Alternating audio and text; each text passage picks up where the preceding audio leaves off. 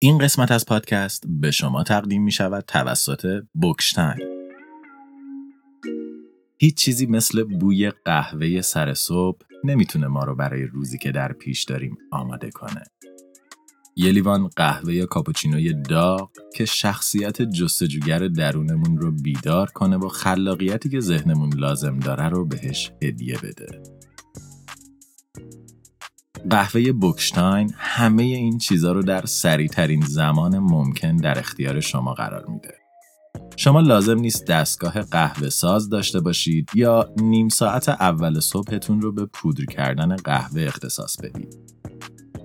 تنها کافی یکی از بسته های قهوه آماده بوکشتاین رو بردارید و در کمتر از یک دقیقه یه لیوان قهوه داغ برای خودتون آماده کنید. پس شما هم با یک لیوان قهوه بوکشتاین خودتون رو برای این قسمت از پادکست آماده کنید. برای کسب اطلاعات بیشتر بوکشتاین رو جستجو کنید یا به توضیحات این قسمت مراجعه کنید. 28 فوریه یک روز استثنایی بود.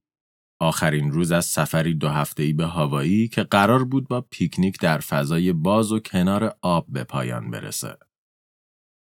جین به همراه خدمتکارش یکی از دوستان نزدیک و دستیار اختصاصیش سبد بزرگی رو پر از خوراکی های هیجان انگیز و خوشمزه کردند و سپس راهی ساحل شدند. تنها چند هفته قبل و در 14 ژانویه 1905 جین خطر بزرگی رو پشت سر گذاشته بود. لیوان آبی که اون شب قبل از خواب از اون نوشیده بود پر شده بود از سمی مهلک به اسم استریکنین که می‌تونست درد شدید، فلج شدن عضلات بدن و مرگ رو به همراه داشته باشه. هرچند که بانوی 76 ساله بلا فاصله متوجه این موضوع شده بود و قبل از اینکه سم بتونه روی بدنش اثر کنه به زور محتویات معده خودش رو بالا آورده بود. جین نمی‌دونست که چه کسی می‌خواست جونش رو بگیره اما برای فراموش کردن این واقعی ترسناک و تلخ به هوایی اومده بود. حالا دو هفته بعد از آغاز سفر اون آماده بود تا به کالیفرنیا برگرده و کار خودش رو به عنوان مؤسس و سرمایه گذار یکی از بزرگترین دانشگاه های وقت کشور ادامه بده. در پیکنیک خدافزی چهار بانو از شیرنی های زنجبیلی، ساندویچ های مرغ و قهوه فراوان که داخل فلاسکی ذخیره شده بود لذت بردند و سپس برای جمع کردن وسایل به محل اقامت خودشون برگشتند. اونها یک شب دیگر رو اونجا میگذروندند و صبح روز بعد هاوایی رو ترک می‌کردند. حدود ساعت یازده جین به همسفران خود شب بخیر گفت. داروهاش رو خورد و به تخت خواب رفت. در ساعت 11 و 15 دقیقه صدای جیغ بلندی از اتاق اون به گوش رسید. ساکنین اتاقهای دیگه با عجله وارد اتاق شدند. بدن جین روی زمین افتاده بود. اون داشت از درد به خودش میپیچید. تشنج اعضای بدن اون به قدری بود که انگار جن زده شده باشه و مردمک اون اونقدر بالا رفته بود که چیزی به جز سفیدی در چشماش دیده نمی‌شد. چند دقیقه بعد دکتر هتل به اتاق اون رسید و سعی کرد با فشار به معده اون رو تخلیه کنه. اما دیگه برای این کار دیر شده بود.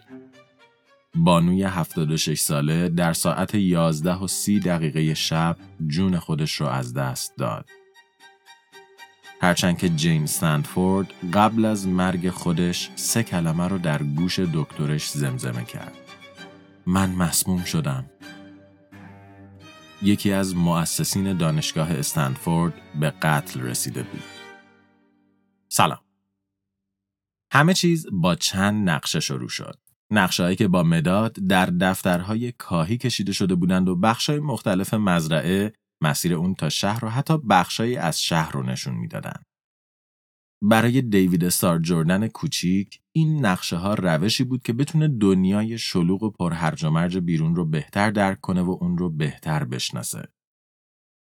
دیوید فرزند کوچیک خانواده جردن بود که در سال 1851 در یکی از مناطق شمالی نیویورک چشم به جهان گشوده بود. برای پسر خجالتی و ساکت جهان زیادی بزرگ بود. به همین خاطر برادر بزرگش روفس به اون یاد داده بود تا با کشیدن نقشه به اون مسلط بشه. دو برادر روزها رو به ماجراجویی در میان درختان و سبزه ها میگذروندند و سعی می‌کردند سنگ هایی که در بین راه می‌دیدند گل هایی که در میان درختان شکوفه زده بودند و حتی جانورانی که به اونها برمیخوردند رو در نقشه های خودشون ثبت کنند. روفس داشت به برادرش جرأت ماجراجویی می‌داد و دیوید با کمک اون داشت علاقه درونی خود برای جستجو و کشف دنیای اطراف رو پیدا می‌کرد. هرچند که خانواده دیوید به اندازه برادرش از این ماجرا راضی نبودند. بعد از پی بردن به نقشه های دیوید، مادر اون همه این نقشه ها رو سوزوند تا به پسر کوچیک خودش نشون بده که نباید وقت خودش رو با کارهای بیهوده تلف کنه. مزرعه جای زحمت کشیدن و کار و تلاش بود و ثبت نقشه های احمقانه از مسیرهایی که همه از وجودش خبر داشتند تلف کردن زمان به شمار می‌رفت و می‌تونست صرف کارهای مفیدتری بشه. دیوید هم که نمی‌خواست خانواده خودشون ناراحت کنه کشیدن نقشه رو کنار گذاشت. هرچند که اون همچنان در وقتهای آزاد خود و مخفیانه به ماجراجوییهاش ادامه می‌داد. چند سال بعد و در سال 1861 جنگ داخلی آمریکا آغاز شد و ایالتهای شمالی شامل نیویورک برای لغو بردهداری به جنگ ایالتهای جنوبی رفتند. ایالتهایی که می‌خواستند از آمریکا جدا بشن و کشور خودشون رو تشکیل بدن. روفس برادر دیوید که با بردهداری مخالف بود به ارتش شمال پیوست و عازم جنگ شد. هرچند که قبل از اینکه بتونه به میدان جنگ اعزام بشه به تیفوس مبتلا شد و فوت کرد و دیوید استار جردن نزدیکترین فرد در زندگی خودش رو از دست داد. جردن بعد از مرگ برادرش از قبل هم گوشگیرتر و خجالتی تر شد و تمرکز خودش رو روی تحصیلاتش گذاشت. اون موفق شد به دانشگاه کرنل بره و در مدت سه سال مدرک لیسانس و فوق لیسانس خودش رو دریافت کنه. ولی مشکلات اون بعد از دریافت مدرک تحصیلی حل نشد. اون ساکت و درونگرا بود و بیشتر مؤسسات آموزشی دنبال اساتیدی بودند که می‌تونستند با کاریزما و انرژی زیاد خودشون کلاس درس رو هدایت کنند. به خاطر همین دیوید مجبور شد آرزوی تحصیل رو کنار بگذاره و به دنبال شغل دیگه برای خودش بگرده.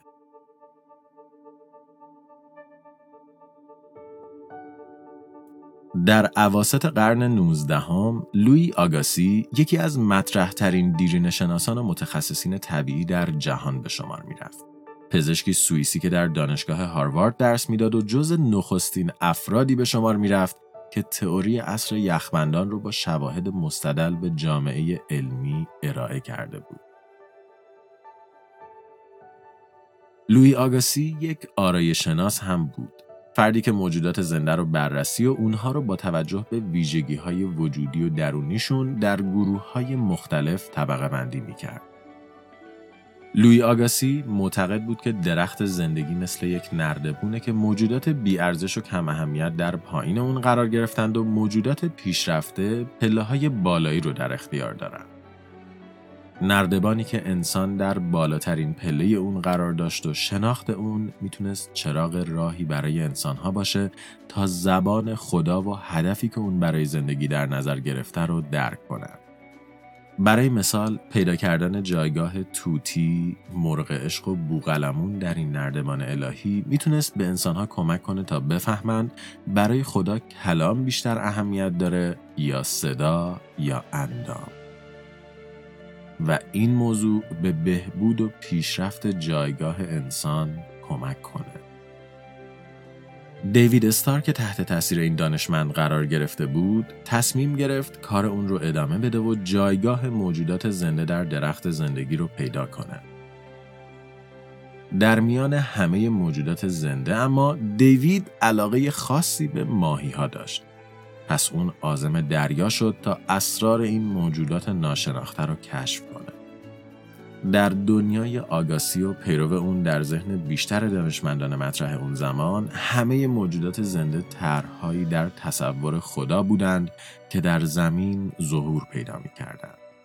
هر موجود به شکلی جداگانه طراحی و خلق شده بود و داشت در زمین زندگی می کرد. به همین دلیل زمانی که یک دانشمند جوان شروع به مخالفت با این ایده ها کرد توجه خیلی ها به سمت اون جلب شد. چارلز داروین علاقه شدیدی به پیاده روی داشت. اون دوست داشت در فضاهای باز طبیعت و در نزدیکی آب قدم بزنه و جریان زندگی اطرافش رو تماشا کنه. مشاهداتی که در سال 1859 به انتشار کتاب خواستگاه گونه ها ختم شد. کتابی که در اون داروین نه تنها همه باورهای دانشمندان قبلی رو زیر سوال می برد بلکه ادعا می کرد که همه موجودات حتی انسانها از یک نقطه و یک جا شروع به تکامل کرده بودند و این تغییر و تحول نه تنها هیچگاه متوقف نشده بلکه هنوز هم ادامه داره. به نظر داروین کل وجود جهان از مجموعه تصادفاتی شکل گرفته بود که باعث پیشرفت، تحول و در نهایت منجر به شکلگیری موجودات مختلف من جمله انسانها شده. آگاسی از داروین متنفر بود. به نظر آگاسی داروین یک کلاهبردار بود که داشت شعن جامعه علمی رو پایین می آورد.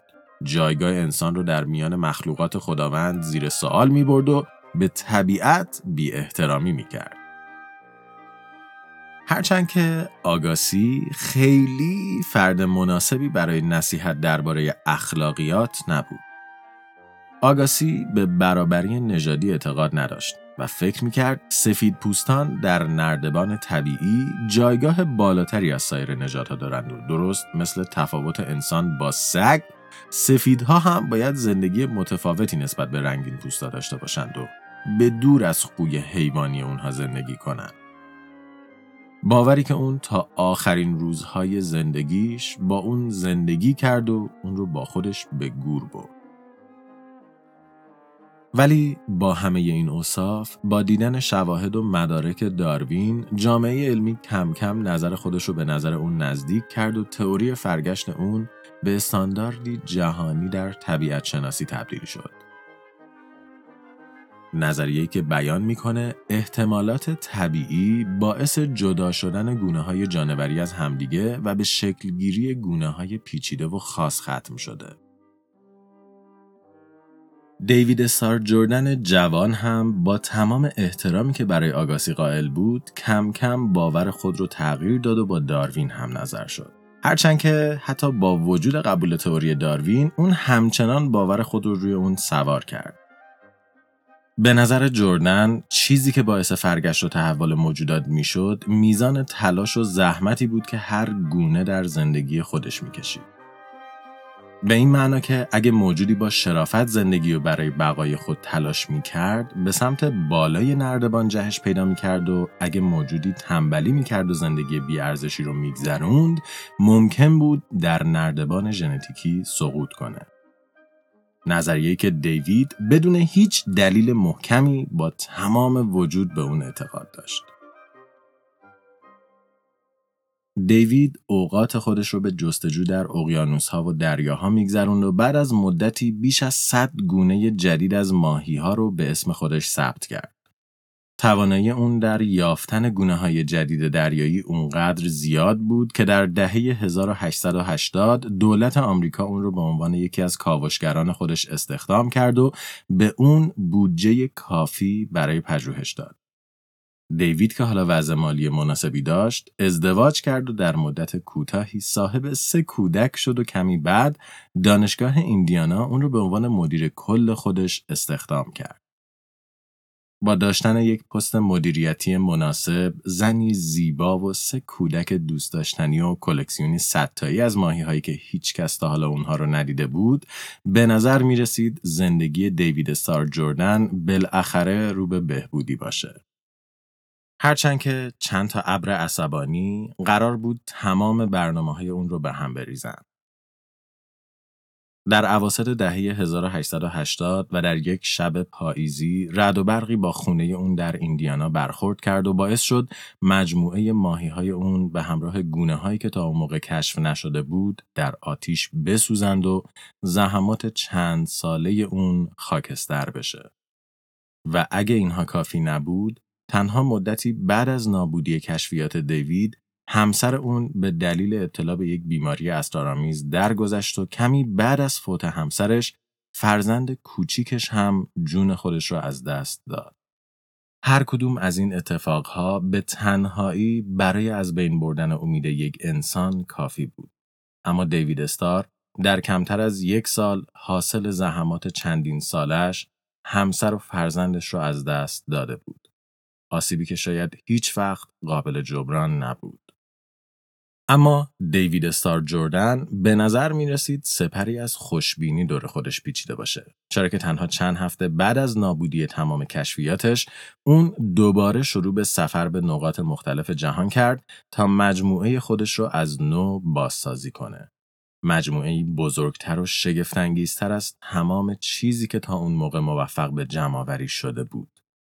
خبر دور جدید سفرهای دیوید و اکتشافات تازه اون خیلی زود به زوجی میان سال رسید که در کالیفرنیا قصد تأسیس دانشگاه جدیدی رو داشتند.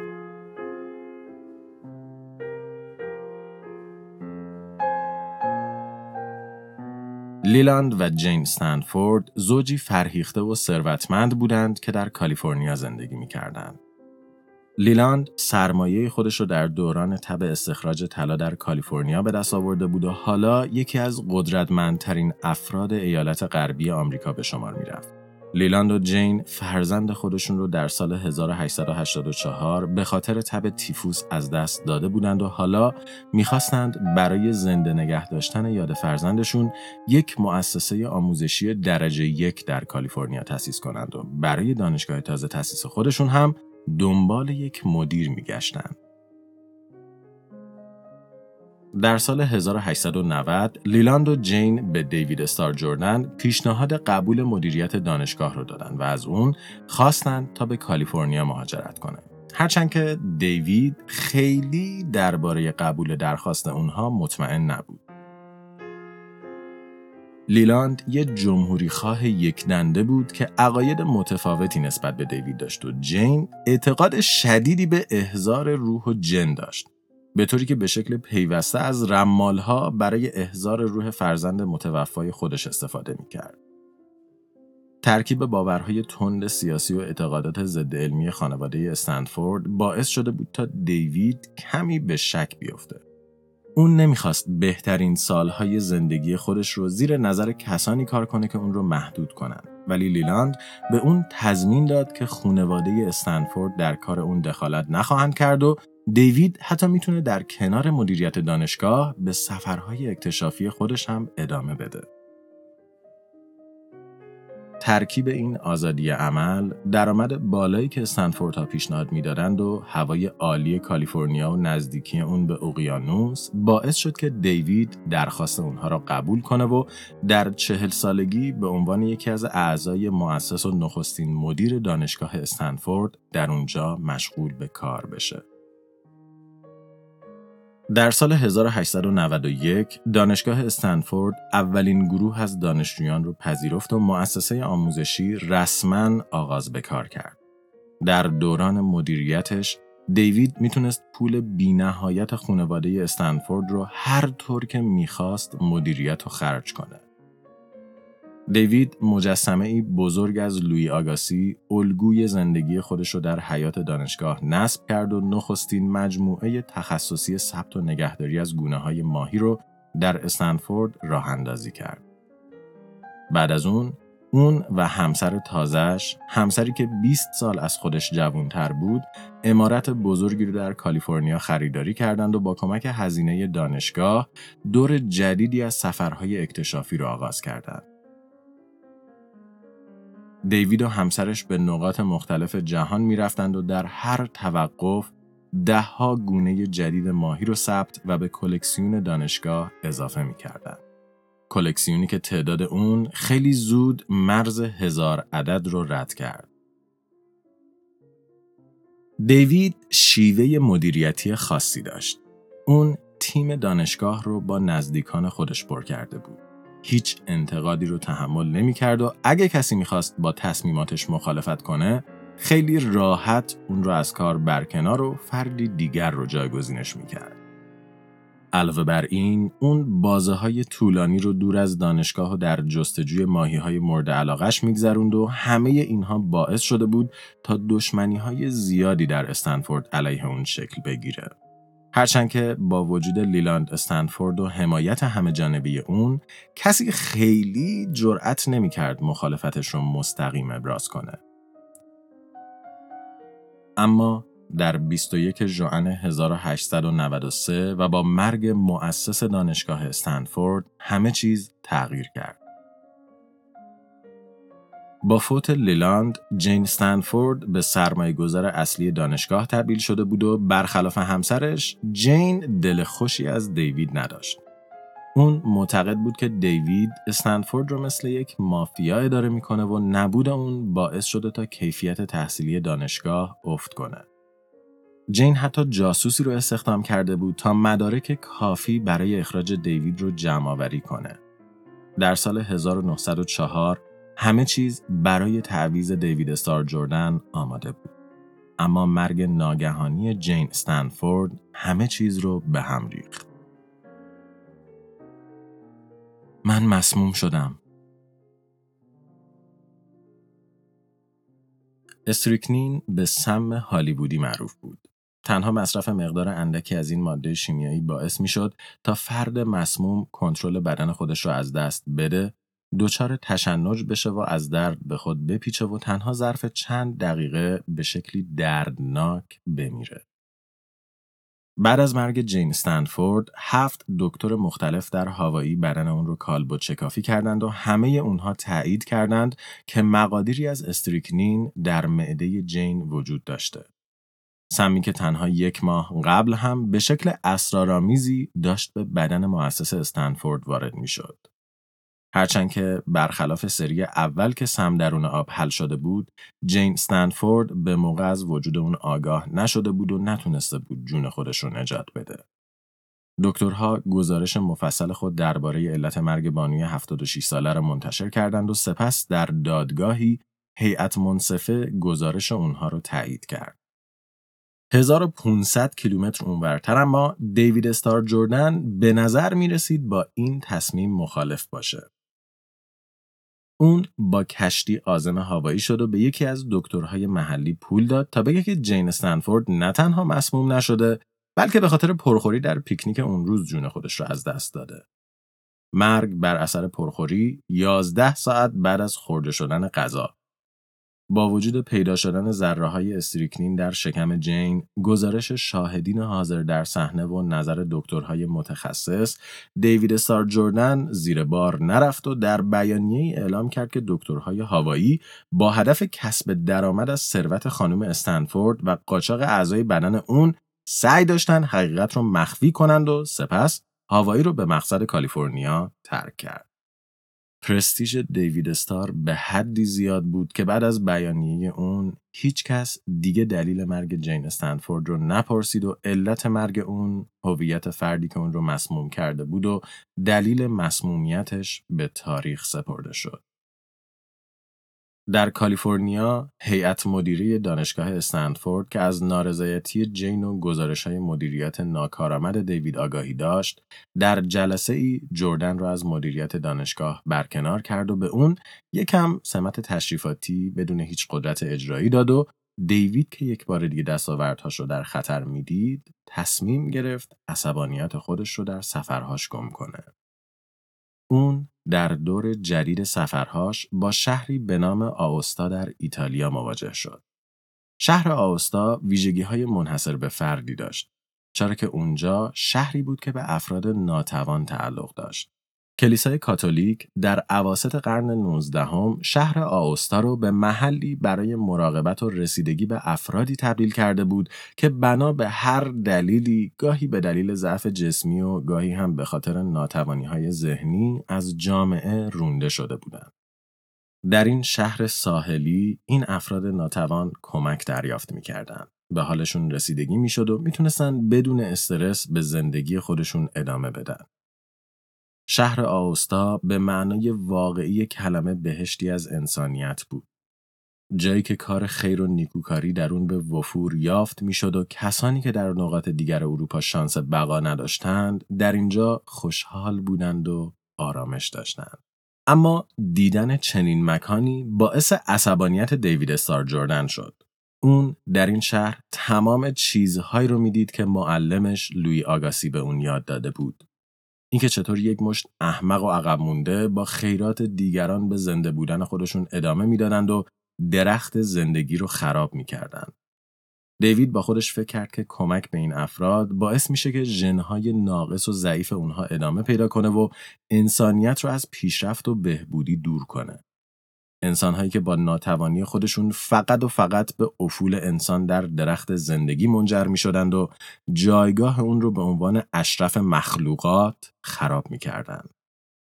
تجربه حضور در آوستا و تلاش برای یافتن راهی برای این بحران دیوید استار جوردن رو با یک پدیده خطرناک آشنا کرد. پدیده که تازه چند سال پیش در اروپا مطرح شده بود و بجز چند نفر طرفدار زیادی نداشت. پدیده ای به نام یوجنیکس یا بهنژادی.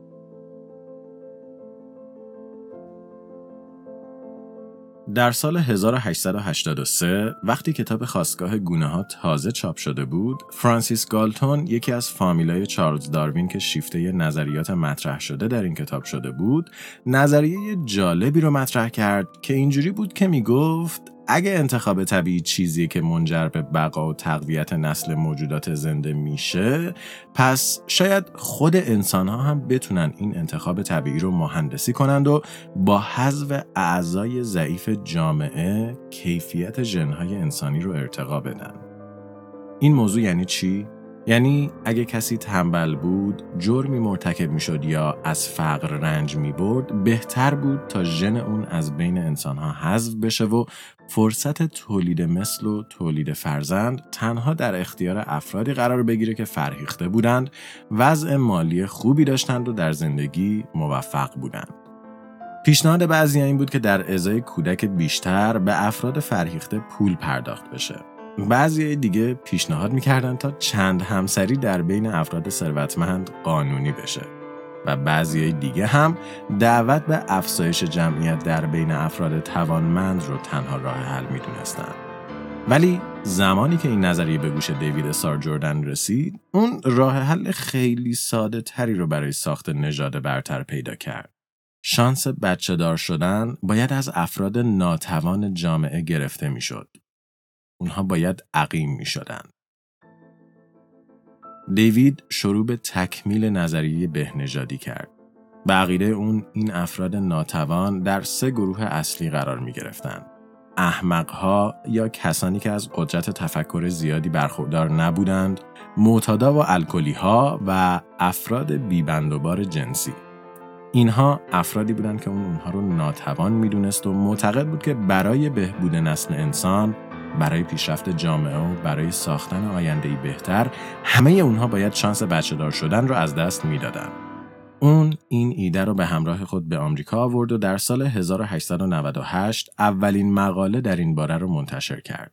اون در مجلات علمی درباره فواید بهنژادی می نوشت، در کلاس های درس روش های تشخیص افراد ناتوان رو به شاگرداش آموزش می‌داد و در کنفرانس های علمی بر اهمیت اون تأکید می کرد. خیلی زود تئوری حذف انسانهای ناتوان از جامعه در آمریکا شروع به گسترش کرد. بعضی از بیمارستانها مریضایی رو که از ناتوانی جسمی رنج می بردند با تزریق دارو می کشتند. بعضی جاهای دیگه بچههایی که با معلولیت به دنیا می اومدن رو رها می کردن تا جون بدن و بعضی از دکترها افراد رنگین پوست و حتی زنان فقیر رو بدون اینکه خودشون بدونن عقیم می کردن. اما اینها کافی نبود. دیوید جردن که اکنون هدف بزرگ زندگی خودش رو پیدا کرده بود می‌خواست تا فرایند عقیم سازی اعضای ناکارآمد جامعه رو به بخشی از قانون اساسی آمریکا اضافه کنه. در سال 1907 ایالت ایندیانا جایی که دیوید مدت زیادی رو در اونجا به تدریس مشغول بود عقیمسازی افراد ناتوان رو قانونی کرد و دو سال بعد کالیفرنیا خونه دوم دیوید هم این قانون رو تصویب کرد و بعد از اون ایالتهای دیگه یکی پس از دیگری شروع به بررسی و ثبت قانون عقیم سازی کردند. فردی مرتکب جرم می‌شد، نمره پایین در تست هوش می گرفت، رابطه نامشروع با مردی دیگه داشت، همه اینها دلایل کافی بودند تا اون فرد قدرت بچه دار شدن رو برای همیشه از دست بده. درس بهنژادی حالا در دانشگاه مثل هاروارد، براون و حتی استنفورد تدریس می شد و دانشجویان معیارهای تشخیص افراد توانا از ناتوان رو فرا می گرفتن. حتی یکی از کتابهایی که در سال 1916 در این زمینه نوشته شده بود، خیلی زود راه خودش رو به دست یکی از رهبران اروپایی باز کرد و به کتاب مورد علاقه اون تبدیل شد. آدولف هیتلر جوان در خاطراتش کتاب انتقال نژاد برتر که درباره بهنژادی نوشته شده بود رو یکی از منابع اصلی برای ایدئولوژی خود می‌دونست و با استناد به اون قانون عقیم سازی رو در آلمان اجرا کرد. و در نهایت در سال 1927 بعد از اینکه یکی از موارد عقیم سازی با شکایت فرد عقیم شده به دیوان عالی آمریکا رسید این دیوان قانون رو تایید کرد و اجازه گرفتن حق بچه دار شدن در کل آمریکا به عنوان قانون تصویب شد. حالا دیگه بیمارستان ها، مراکز درمانی و زندان ها مجبور نبودن چنین کارهایی رو به شکل مخفیانه انجام بدن و هر مجموعه می‌تونست بنا به تشخیص خودش فردی رو ناتوان بنامه و اون رو عقیم کنه. فرایند انتخابی جانبدارانه ای که علیه رنگین پوست ها، زنان و افراد کم درآمد جامعه بود. صدها سیاه پوست در دهه 1960 بیش از دو هزار زن سرخپوست در دهه 1970 و در کل بیشتر از 60 هزار نفر در صده گذشته به خاطر این قانون و به خاطر دیوید سار جردن توانایی بچه دار شدن را از دست دادند. و این قانون هنوز که هنوزه در آمریکا پابرجاست و هنوز هم در برخی نقاط این کشور اجرایی میشه. بنا به گزارشاتی که تازه منتشر شده، تنها در بین سالهای 2006 تا 2010 بیش از 150 زن در زندانهای این کشور خیلی وقتها بدون اطلاع خودشون توسط این فرایند بهنژادی تحت درمان قرار گرفتند تا از ادامه ژن ضعیفشون جلوگیری بشه. جردن در 19 سپتامبر 1931 جون خود را از دست داد. بعد از مرگ اون صدها نفر برای بزرگداشتش در کالیفرنیا تجمع کردند و سالهای بعد از مرگش تقدیرهای زیادی رو به یاد و خاطره اون اختصاص دادند. نام اون حالا در دپارتمان روانشناسی دانشگاه استنفورد حک شده. مجسمه اون در کتابخونه این دانشگاه دیده میشه و حتی یکی از کوههای کالیفرنیا به افتخار اون نامگذاری شده. دیوید استار جردن دانشمند کنجکاوی که کودکی خودش رو به همراه برادرش به کشیدن نقشه های مزرعه میگذروند ماجراجویی که بیش از یک پنجم تمام ماهی های کشف شده در جهان به خاطر فعالیت اون بوده و فردی که دوران میانسالی و سالمندی خود رو به دنبال گسترش صلح در جهان گذروند موفق شده بود یکی از مرگبارترین و نابرابرانه ترین قوانین کشوری که قصد خدمت به اون داشت رو ثبت و اجرایی کنه. اما آیا واقعا حق با جردن بود؟ آیا واقعا جلوگیری از تولید مثل افرادی که از هوش کمتری برخوردار هستند از ناتوانی فیزیکی رنج می‌برند و به هر دلیلی در زندگی خودشون دچار مشکل شدند به بهبود نسل انسان و ارتقای جایگاهش در درخت زندگی کمک می‌کنه؟ به نظر می‌رسه که دیوید استار جردن در تحقیقات بهنژادی خودش به دو تا نکته توجه نکرده. اولی تأثیر محیط در شکلگیری بعضی خصلت‌های انسانیه. همونطور که در قسمت روانازار درون به اون اشاره کردیم حتی مرگبارترین جنها هنگامی که در یک محیط آروم قرار بگیرند خونسا میشن و دیگه برای فرد خطرناک نخواهند تحقیقات و پژوهش های علمی نشون داده که ویژگی های مثل تمایل به ارتکاب جرم، وضعیت مالی و حتی هوش قابلیت هایی هستند که در محیط شکل می گیرند و گاهی تأثیر محیط از تأثیر ژنهای درونی ما می‌تونه بیشتر باشه. و حتی اگه نخواهیم به این موضوع توجه کنیم به نکته دوم می‌رسیم. یکی از مهمترین نکاتی که داروین در تحقیقات خودش دائما به اون اشاره می‌کنه دلیل موفقیت انتخاب طبیعی در آماده سازی موجودات برای بقا در شرایط سخته و اون دلیل چیزی نیست جز تنوع. تنوع ترکیب ها چیزیه که باعث شده موجودات از ذرات تکسلولی به ارگانیسم های پیچیده برسن. از دریا به خشکی بیان، راه رفتن رو یاد بگیرند و مغزی پیچیده برای تفکرات پیشرفته پیدا کنند. و نکته که باعث این پیشرفته شدن میشه شکلگیری توانایی هایی که موجودات خودشون نمی‌دونن که قراره به اون احتیاج پیدا کنن. اساس جهش های طبیعی شکلگیری قابلیت هایی که یک موجود رو نسبت به شرایطی که انتظارش رو نداره مقاوم می‌کنه. پس هدایت انتخابی و محدود کردن ژنها برای ادامه نسل از پایه و اساس مشکل داره. طرفداران نظریه بهنژادی یعنی افرادی مثل دیوید استار جردن آینده ای رو برای انسان می‌بینن که با وضعیت فعلی یکسانه. اما تنوع ترکیب ها باعث میشه یک موجود زنده برای آینده که با وضعیت فعلی یکسان نیست آماده بشه و در مقابل خطرات پیش بینی نشده بتونه دووم بیاره.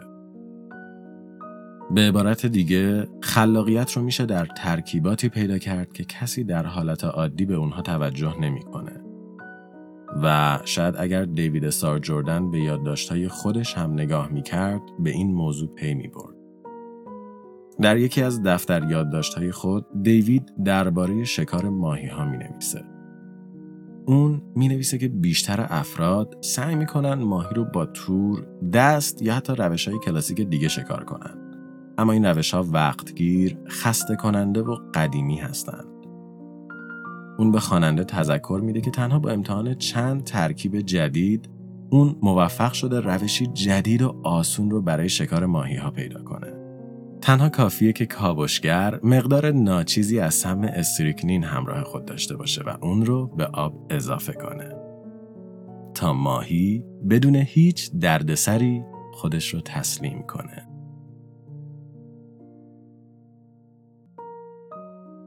StringCast توسط من رضا حریریان و شاهین جوادی نژاد تهیه و ساخته شده. برای کسب اطلاعات بیشتر درباره این پادکست و همچنین گوش دادن به بیش از 90 داستان علمی از فضا، زمین و انسان می‌تونید به وبسایت ما مراجعه یا ما رو در تلگرام، iTunes یا Castbox دنبال کنید. اگرم دوست دارید کلی محتوای تکمیلی از این قسمت و قسمت های قبلی ببینید، ما رو در اینستاگرام جستجو و اونجا هم دنبالمون کنید. این قسمت بر اساس کتاب چرا ماهی ها وجود ندارند نوشته خانم لولو میلر ساخته شده بود. خانم لولو میلر یکی از سازندگان پادکست رادیو لب و پادکست اینویزیبیلیا هستش که هر دو پادکست های علمی مشابه با استرینگ هستند. اگه دوست دارید داستان عجیب و غریب دیوید استار جردن رو به شکلی کاملتر بخونید حتما به این کتاب سر بزنید و اگرم می‌خواید داستانهای علمی بیشتری رو بشنوید حتما به پادکست هایی که گفتیم گوش بدید. استرینکست یک پروژه رایگانه و همیشه رایگان باقی میمونه ولی کمک های شما باعث میشه ساخت پادکست آسونتر و تأمین هزینه های اون راحت تر بشه. و در نهایت اگه شرکت یا سازمانی هستین که می‌خواین اسپانسر پادکست بشین به همون ایمیل بزنید. اونجا همه چی رو براتون توضیح میدیم. من رضا به همراه شاهین دو هفته خوبی رو براتون آرزو می‌کنم و تا قسمت بعد مراقب خودتون باشین.